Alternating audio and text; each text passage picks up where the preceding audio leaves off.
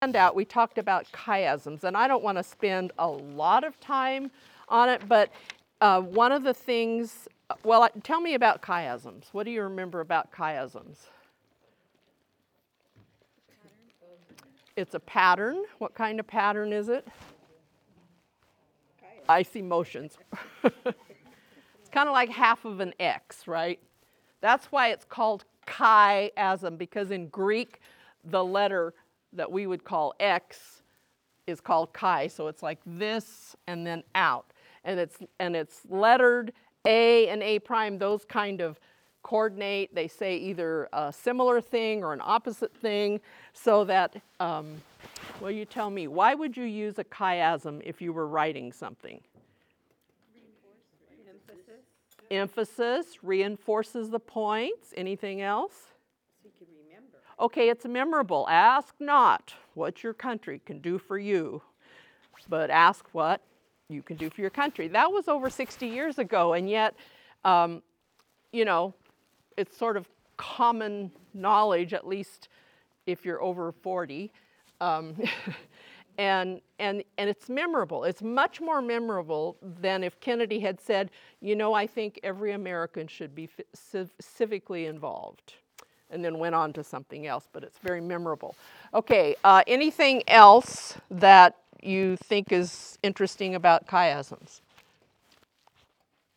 No. They're really cool. They're really cool. I'm glad you taught it to me. Oh my goodness. I'll, I'll pay you later. Um, um, Are there more of those papers? oh, yes. Um, Peggy has them, yeah. Yes. Well, he'll come back, maybe. As I'm reading the Bible, you know. Yes. during the- uh, Daily or whatever, I sort of pick up on that in different. Oh, yes. Oh, good. So Chris is saying that now as she's reading the Bible, she kind of notices a few of these. And there's people that are just obsessed and they try to make chiasms out of everything, trust me. But, and I'm like, oh, that's pretty far fetched. I don't know. But um, one, ex- you know, we, we talked about some examples that are a way of outlining the whole book of James. And I gave you like a really simple one, a little more involved one, and a little more involved one, but there are really involved ones. But in addition to that, within the book of James, there are quite a few spots where there's um, just a verse or two or three is a little chiasm all its own. And so this is one that's pretty clear, I think. It's in the first chapter. Let no one say when he is tempted, I am being tempted by God. For God cannot be tempted by evil, and he himself does not tempt anyone. So you've got no one, anyone, tempted, tempted, tempted, tempted, God, God. So so usually the the the point of the half x is the the the main um, idea, what the person wants to emphasize, what they what they're trying to get across, and so I guess you would say here that hey, your temptation is not about God. God isn't doing it. There's other things, you know. And he went on and talked about that um, my response within me to things that outer things that happen or thoughts that occur to me that's where the temptation is. It's not um, that god god does not tempt. He may test. He may he may uh, um, allow us to go through difficulties but he's not going to tempt us to do something wrong. So that's just a good thing, to, you know, a comforting thing to remember. Um, let's see. Okay, um, oh, before I forget, Shirley brought some more of these Yarrow books. This is the series that Precept is doing. It's, they, they're just using the name Yarrow. It's a plant that's a healing um, something so that's why they called it yarrow. But if you'd like to look at these, they are visually very attractive, and they're still looking at scripture and marking and answering questions and all that, but they're especially designed to appeal to young adults. And you know, with with a um, probably a shorter attention span on the average because of all the media they've been exposed to. There's an app they can do the studies online. They even they're doing a Lent study, you know, for 40 days or whatever it is. And so if you want to look at any of these, I, I think I'll just leave them up here instead of passing three of them around. But the first series is about identity, and one's known, one's restored. I think there's one called Forgiven and Sojourn. And I think they're coming out with a second series. So if you've tried to get some younger people interested in precept and they're just like, oh, dude. And, and especially if they're in college, they don't want to do another, another um, study that's a little bit like homework. And, and they're just overwhelmed with their schoolwork. So those are, those are very attractive. They can be done alone. They're better if you do them in a group, but Middle school to high school or high school to um, kind of young adults. But what's that? No, I think I think middle school or high school and, and college age, young adult. Yeah. Okay, back to the back to our regular programming. Um, so verses one through six in chapter five, uh, who who were those verses directed toward? Okay, so the rich and was it good news or bad news? Bad. and what was the problem? Like what? Um, what, what's going to happen to the rich? Okay, and why would they be judged? It's not bad to be rich, is it? Okay, the way they were rich. Joe had some great phrases for those three different um, areas. Do you remember, or do you have those there? Selfish hoarding, that was verse 2 and 3. Selfish lifestyle, that's 4 and 5. and um, de- defrauding of and defrauding of their workers. That's, that was verse um, six. Well, four, I maybe got the, I maybe got the words wrong. Anyway, so, um, so who are the rich in our culture? We are in, we can always find somebody who's richer, right? Oh, movie stars, sports people, if you own uh, a big media or tech company or something.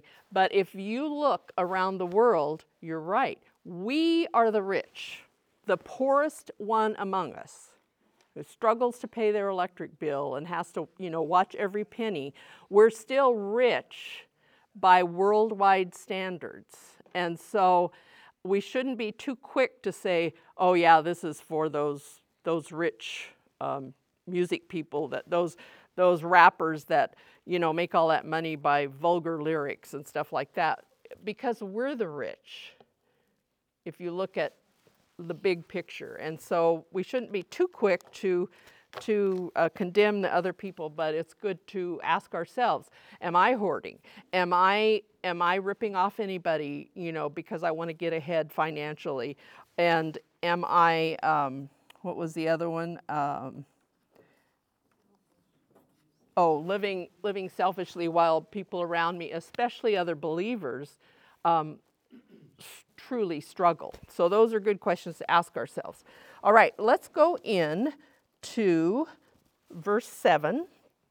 Therefore, be patient, brethren. So, big clue. Now, who's he talking to? Okay, the believers, the church that he's written, or maybe churches, um, because this letter may have been passed around in various local churches. Notice he doesn't he doesn't mention like oh and greet so and so and tell those two to stop fighting and you know that kind of thing that he does in a bunch of the other letters. So this could be a circular letter that that's going to be passed around because it's written to if you remember the very first verse it's written to the the 12 tribes that are dispersed abroad. So so obviously they're not all in one little clump somewhere. So, anyway, um, so now, therefore, brethren, therefore, so in light of the fact that that there's oh, and what's he telling the the rich basically? because of these charges against them, because of the patterns of how they've used their wealth, what's going to happen? They're condemned. Any other words out of there? Death, slaughter, fire. So there's judgment coming. Now, obviously, these are non believers. And if they were believers, he would be appealing to them like he did about partiality. You know, brethren, this should not be this way. You need to do this and that. But he's basically telling these this group of people, your condemnation is coming. Now there could be a few that wake up and say, "Whoa." But but basically it's not good news. Then he switches gears in verse 7 and he says, "Therefore, in light of the fact that these people that have not been generous, that have been self centered, that have ripped off some of you brethren. He's saying, therefore, be patient, brethren, until the coming of the Lord.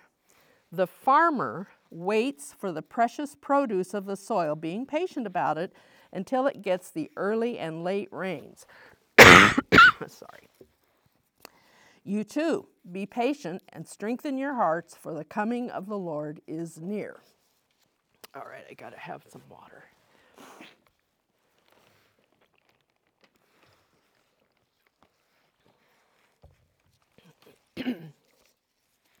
so he's talking to them, the brethren, about how they should live and what their um, mindset and action should be in light of the fact that these wealthy people around them are not being nice to them.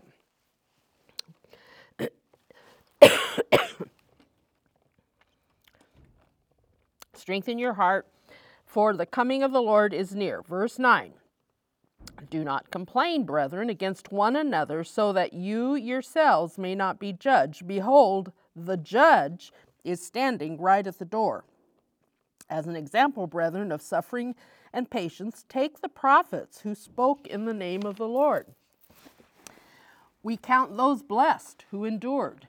And you have heard of the endurance of Job and have seen the outcome of the Lord's dealings, that the Lord is full of compassion and is merciful. Okay, so let's go back. Um, so there's a change in focus, and um, let's let's pick out the commands. Where did I? Oh, can somebody erase our little chiasm, please, Chris? So let's uh, of those verses. Let, what what directions? What instructions? What commands? What exhortations? is he giving the brethren, the and sistren, the, the believers, the church? Be patient. Now, how many times did patient or some variation of the word patience, patient, patience? What's that? And the word wait, Yes. Wait is actually a different root word, but it, it has a very similar meaning. So what have we got? About five times? Something like that. Did any of you look up the word patient? Word nerds?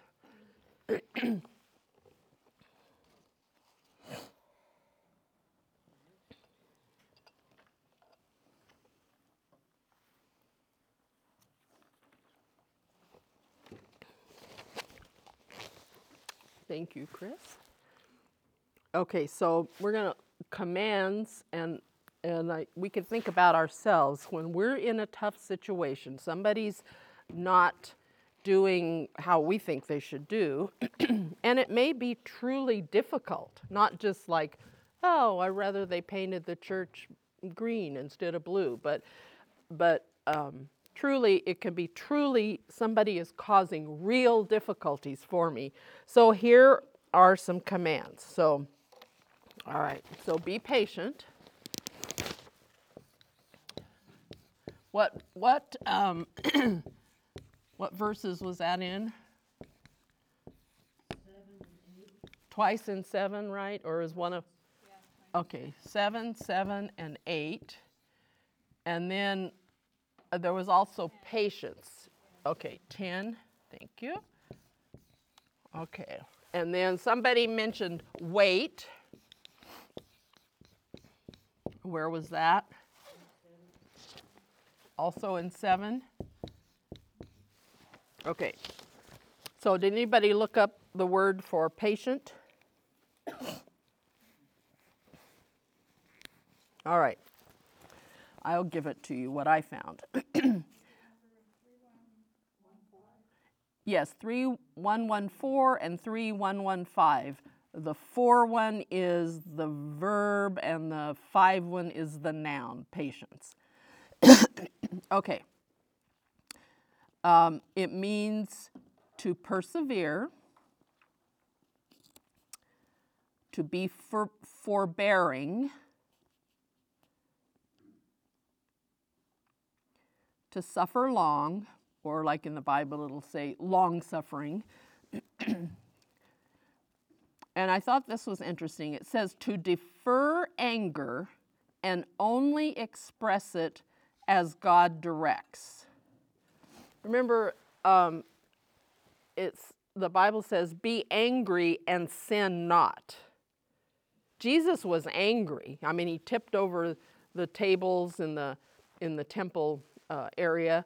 He was angry about people disrespecting God and, and His place, and so so I can be angry at somebody that's being mistreated, about human trafficking, about uh, seeing somebody beat up a little kid, or you know something like that. I can be angry about that, but but I'm not to sin in the process of how I respond to it.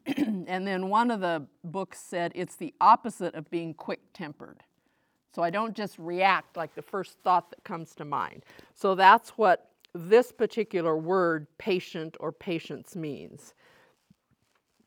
Okay, so we have uh, be patient. That's a that is a command. We have be patient again in eight. What's the next command? Strengthen your heart. Start R E N G T H. You know, lots of aerobics. Was that verse 8?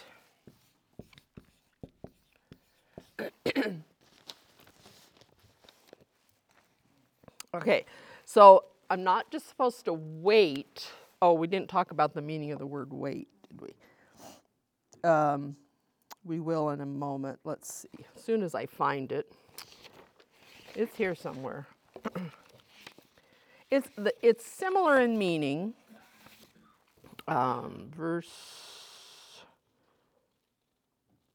Um, verse 7, right? Okay.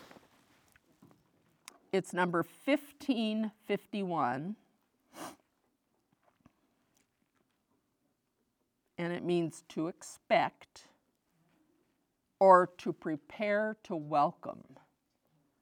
I thought that was pretty interesting. So it's not a passive thing of like, oh, I'm just waiting, but I have this hopeful expectation that something good is going to happen, and I'm doing some things to prepare, such as strengthening my heart. Okay, so what, what does it mean to strengthen your heart? For the coming of the Lord is near. What does it mean to strengthen your heart? Take courage. Take courage. Mm-hmm. Go for a walk. Build up some aerobic. Yeah. What's that? Dwell on the truth. Yeah, that would be good. Okay, um, I did look up the word strengthen, and you're on the right track. Um, it's 4741. 4741 for strengthen. It means to stabilize, to firmly fix, that's your dwell on the truth, right? Firmly fix, to um, establish or make secure. And then I really like this to eliminate vacillation. Remember back in the first chapter when it said the double minded man should not expect that his prayers would be answered? That word, the double minded, meant back and forth. Oh, well, yeah, I believe God. Oh, I better take care of this myself. Yeah, yeah, yeah. No, I trust God. I really do. I, I want to trust God. Well, I'm going to go see if so and so can help me. Well, I really trust God. I don't know if God's going to come through. You know, back and forth and back and forth. So he's saying, get it straight in your mind, dwell on the truth, uh, strengthen your hearts, because it's going to be a rough ride. And and even though he says, um, until the coming of the Lord, and and then in verse nine, the judge is standing right at the door. Um, this was like a couple of thousand years ago. So how could he say the coming of the Lord is near? Uh, you know, get ready, um, all that. What? How could he say that? How could? I mean,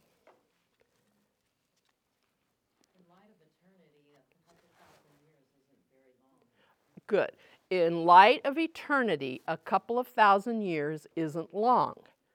Now, obviously, these people, that these brethren that he was writing to originally, they're already dead before the Lord comes. But there's still others of us that hasn't.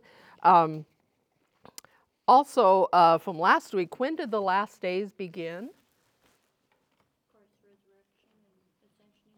Yeah, when Christ came, and and the the death on the cross and the resurrection and ascension and all that. That was when the last days.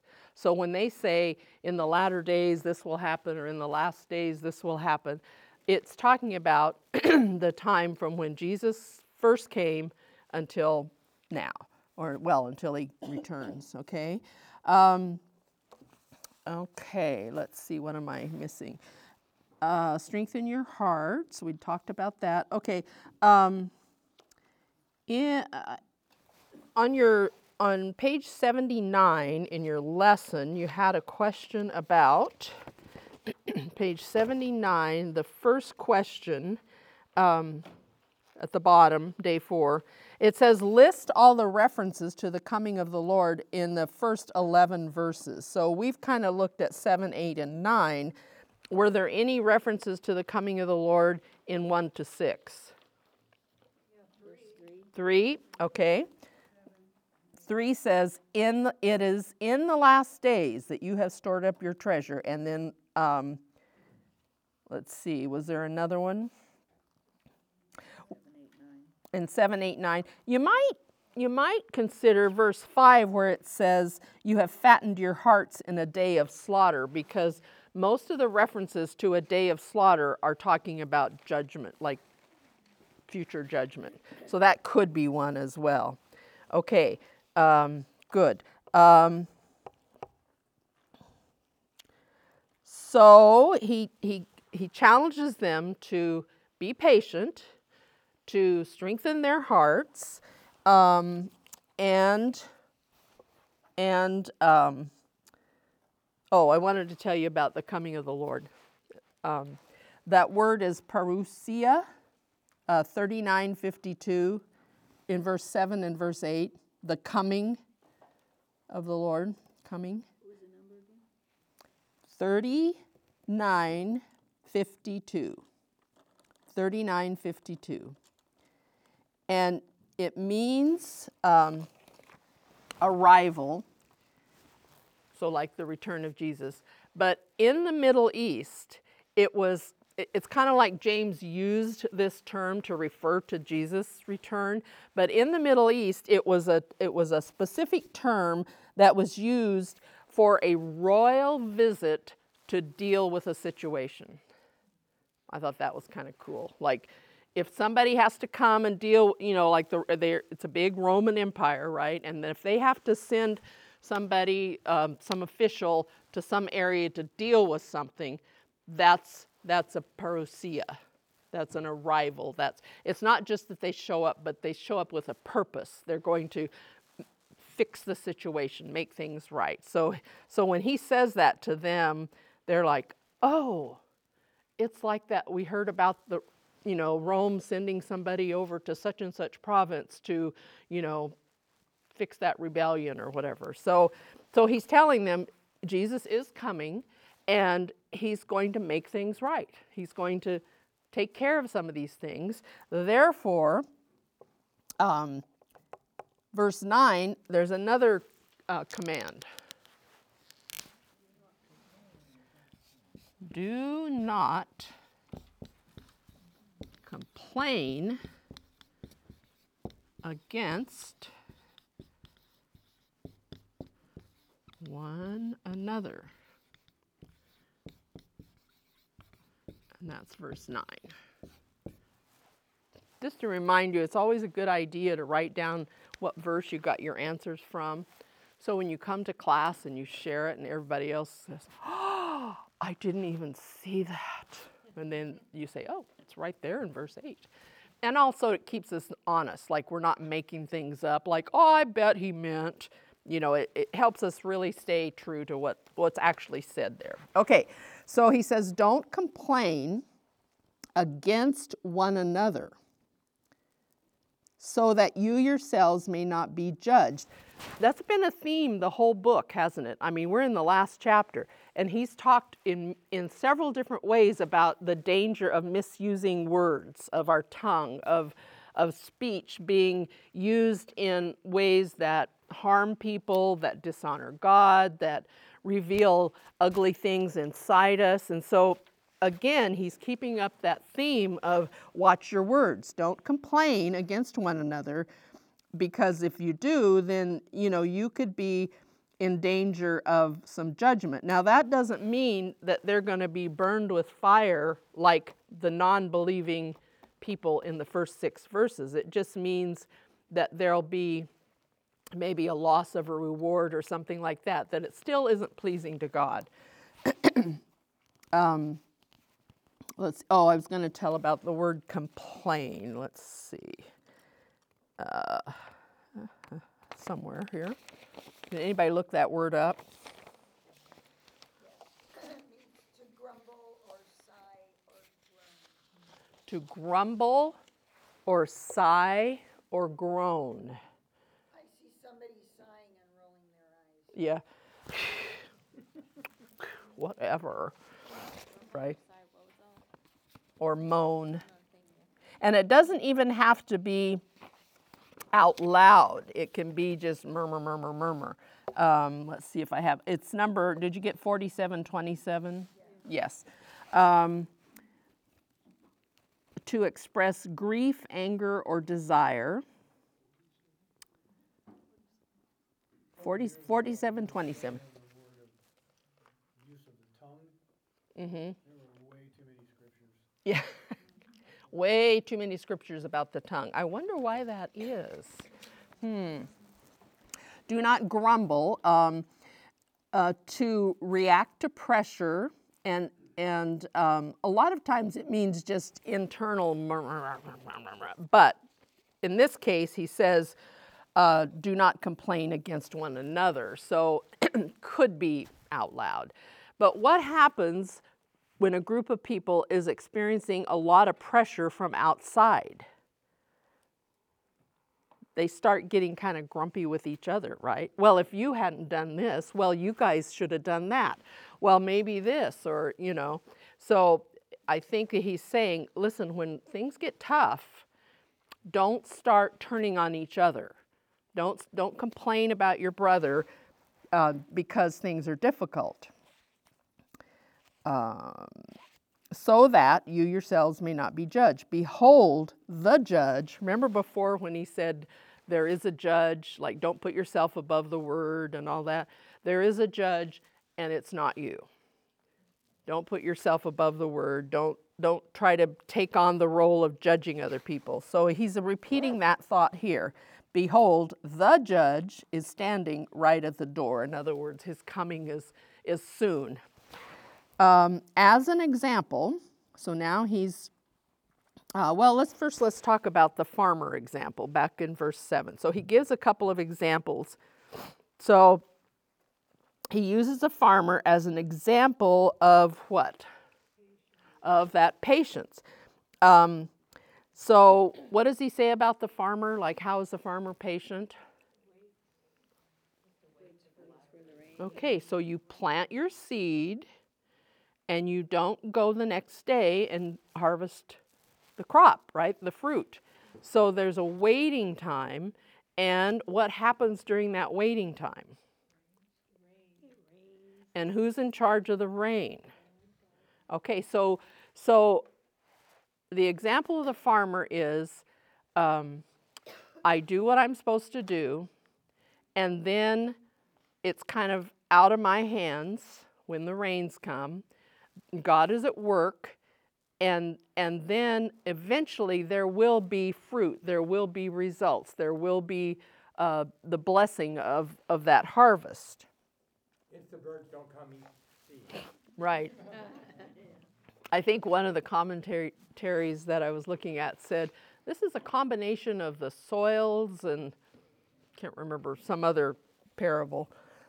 Okay, so that you yourselves may not be judged because the real judge is standing right at the door. So don't complain to each other. So in that waiting time, you've got to be patient, you've got to strengthen your heart. Now, if you're a smart farmer, after you plant your let's say you're growing wheat, after you plant your wheat, how what do you do until harvest? Do you just sit around? Okay, so you so you what? you work on your tractor. That's right. You get your you make sure your your machines and your equipment are working because we're going to have a, a, a, crop. We're going to have fruit. We got to prepare for that. You um, might even help the farmer next door. You you might um, I don't know make sure your silo's okay. Whatever you you you prepare because you truly expect that there's going to be a, some fruit. So he's telling them that's the same line as strengthen your heart, right? Same idea. Like while you're waiting, don't you're not just idle. Uh, you may rest a little bit. Farmers may go on vacation during the slow time. We got our seed planted, and now we, you know, we can go on vacation because we don't have anything that we can do for the next couple of weeks until that that crop is up. Okay. Um,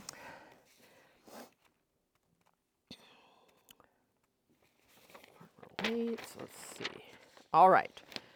Um, verse, okay, verse 10.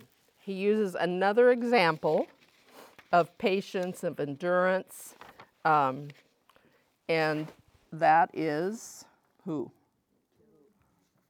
That's kind of interesting, isn't it? Because first he gives like an everyday practical, like, you know, it was a farming um, they're like these are these are not the wealthy people that own big huge estates. These are the guys that are like sharecroppers and or or even just have their own little fields that they're managing. So so he talks to them about something very practical that they're all aware of. Then he then he says says okay there is um, there's some things from the bible that you could look at so verse 10 as an example uh, brethren. He's still talking to the brethren. Um, verse 7, brethren. Verse 9, brethren. Verse 10, brethren. As an example of suffering and patience. So they're, they're experiencing difficulty, but they're also being patient in the midst of it. As an example of both those, take the prophets who spoke in the name of the Lord. So he's talking about Old Testament prophets, and um, you had some, let's see, page 80, you had a question. And these were most, I think these were all New Testament references, but they referred to some things about the Old Testament prophets, right? So, question three um, note what the prophets of God endured. Okay, so Matthew 5 12, what does that say?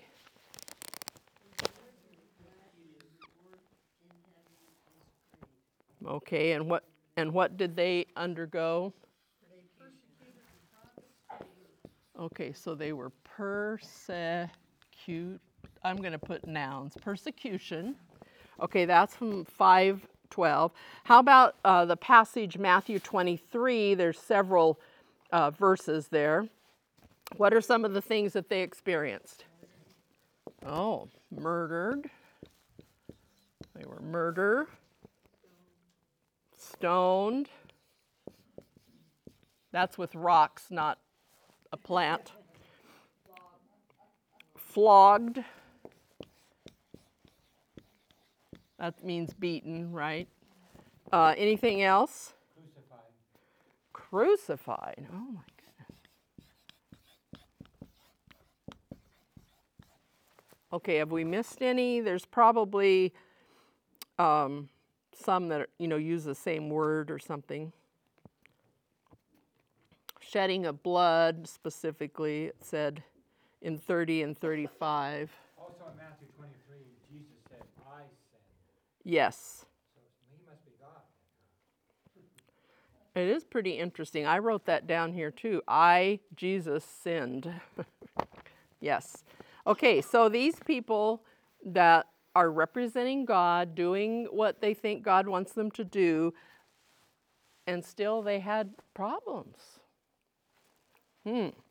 Uh, what about First Thessalonians? Anything different? Thrown out. Thrown out of what? I have driven out. Was it like from the city? Killed. Excluded. Okay, and then the Matthew 21. Some, some, uh, it says it's an interesting parable which shows how the prophets um, were treated. Remember, what was the parable about? Vine growers, Right. the prophets that came to them and they actually killed the. Right. So the owner, the master who owned this vineyard or whatever field, he would send representatives and they were what? Beaten. Uh, we already said killed and stoned, right? Murder, killed. Okay. So if you were listening to James' letter being read, would this like really encourage you? Take as an example all those Old Testament prophets. Uh, they were an example of suffering and patience, and they spoke in the name of the Lord. I personally think that the first part of verse 11 goes along with verse 10 where it says, We count those blessed who endured. I kind of think that because then I think he, he talks about another subject. So, um, so uh, he says they were blessed. I mean, they, they had difficulties in this life, but in eternity they are blessed, right? God is God takes care of them.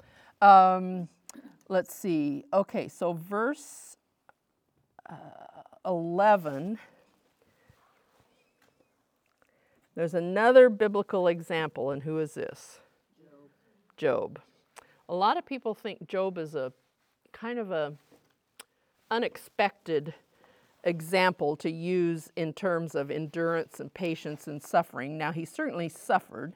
Um, I always thought it was kind of an oxymoron to, you know, you pronounce it in the real world, job.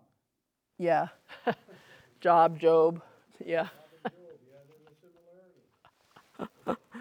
Yeah, you may suffer on your job, like Job. Um, okay, we count those blessed who endured. I kind of think that refers mostly back to the Old Testament prophets, but it also is true of Job. It says, You have heard of the endurance of Job and have seen the outcome of the Lord's dealings. That is, that the Lord is full of compassion and is merciful. Okay, so they asked us to to I mean Job is like 42 chapters, so they didn't ask us to read the whole book, fortunately.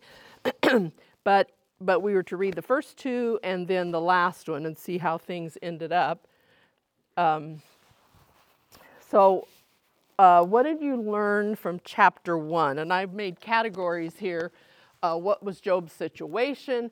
What, what did we learn about his character? And then what do we learn about God? So, uh, chapter one. Job was rich. Okay, he was rich. What else? Okay, so that's more about his character. That's okay. He was blameless and upright. What's that?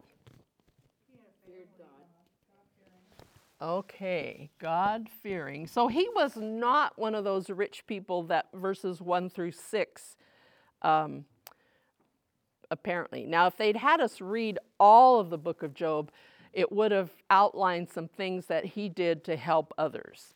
But but he is blameless and upright and God fearing. So so he's not um, just all about Job, like like those verse 1 through 6 people. Okay, big family and friends. Um, anything else from chapter one?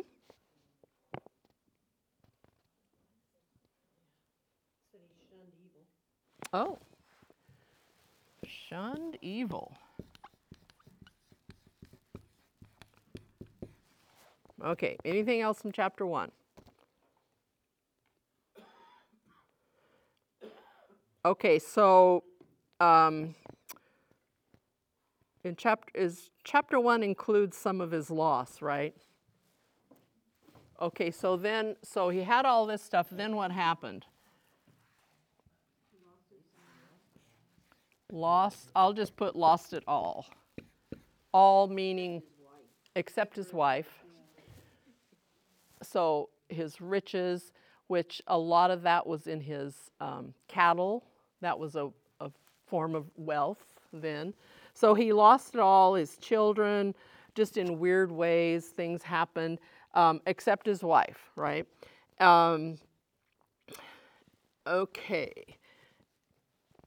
Um, and how did he respond when he lost it all? Did we learn anything new about his character? He didn't let go of God. Oh, didn't blame God. Yeah. Yeah. Did not blame God. Didn't didn't like badmouth God. It said he still blessed God. And he didn't sin. In other words, don't grumble, brethren, when you're in a tough thing. So, okay. Um, what about chapter two? What happened?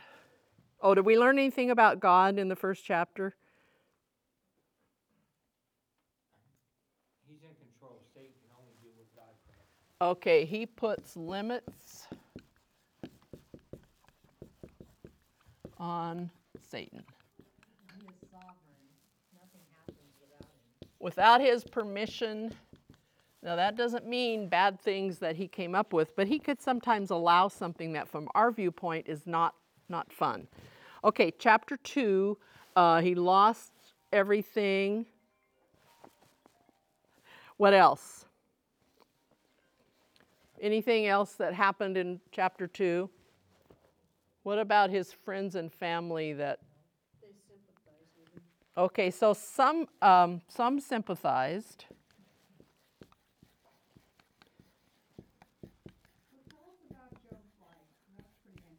Yes, I want to talk a little bit about Job's wife. She gets a bad rap. Curse God and die. Yeah. Okay. But he didn't mention that Satan was allowed to in- afflict him physically. Yes. So so so at first it was like just his wealth, ju- just just his wealth, just his family. But then physical physical ailments, boils or sores all over himself. Um, so in uh, two nine in Job, it says that um, his wife said. curse, well, I should just read it. Job, Job, Nehemiah, Esther, Job. 2 9. Then his wife, this is after he, he got all those sores. then his wife said to him, Do you still hold fast your integrity? Curse God and die.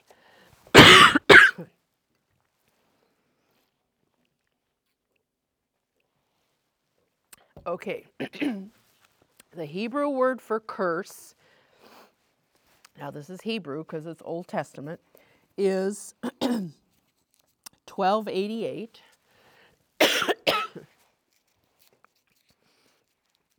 and the word is Barak, like a certain former president. B A R A K. And it means praise. It means to kneel, to bless, to salute, to thank, th- to adore, to bow to. And so, all these years, we've heard Mrs. Job vilified that she says, curse God and die. Of speaks to her level of grief. Good point. Renee says it kind of speaks to her level of grief. Look, she lost her wealth too. She lost her children, and in some ways, a mom is even closer to kids because they've carried them and given birth to them and all that. So she lost her kids, and and all, and then she watches her husband, who's a godly man, suffer with this all this stuff, and then he's now he's got these sores and everything. So she's struggling. Um, there's a couple of possibilities. um, one book said that sometimes this word uh, barak, praise, can be used sarcastically to mean curse. You know, like, oh, well, why don't you just praise God for that? You know, but it also, another thing is that she could have been saying, not like, I'm tired of you, just, you know, God's been bad to you, curse him and die. She may have been thinking, what's going to come next? He's probably going to die. So she may have been saying, listen, say a blessing, because he, he, it says he's refused to turn against God, he's refused to um, curse God, he's, he's um, um, did not blame God. So she may have been saying, listen, hun, I, things are not going well. I see this trend. Um, maybe you should just say a little blessing and prepare to die. But in, in turn, he says, she's speaking like a fool. Right. You speak as one of the foolish women speaks. Shall we accept good from God and not accept adversity? And in all this, Job did not sin with his lips. So he could have been saying, I don't think God's going to allow me to die. Why, why would you say that? Like, she's basically possibly saying, give up. Just She has. maybe she has, yeah. I mean, that's her. If he dies, she's. Right. She's Yeah, widows in those days, yeah. So it's very interesting, but James brings up Job as an example of what? A patient endurance. And then you read, how are we doing on time? We're getting pretty close. Okay, so you read the last chapter, and what happened in the last chapter, in chapter 42?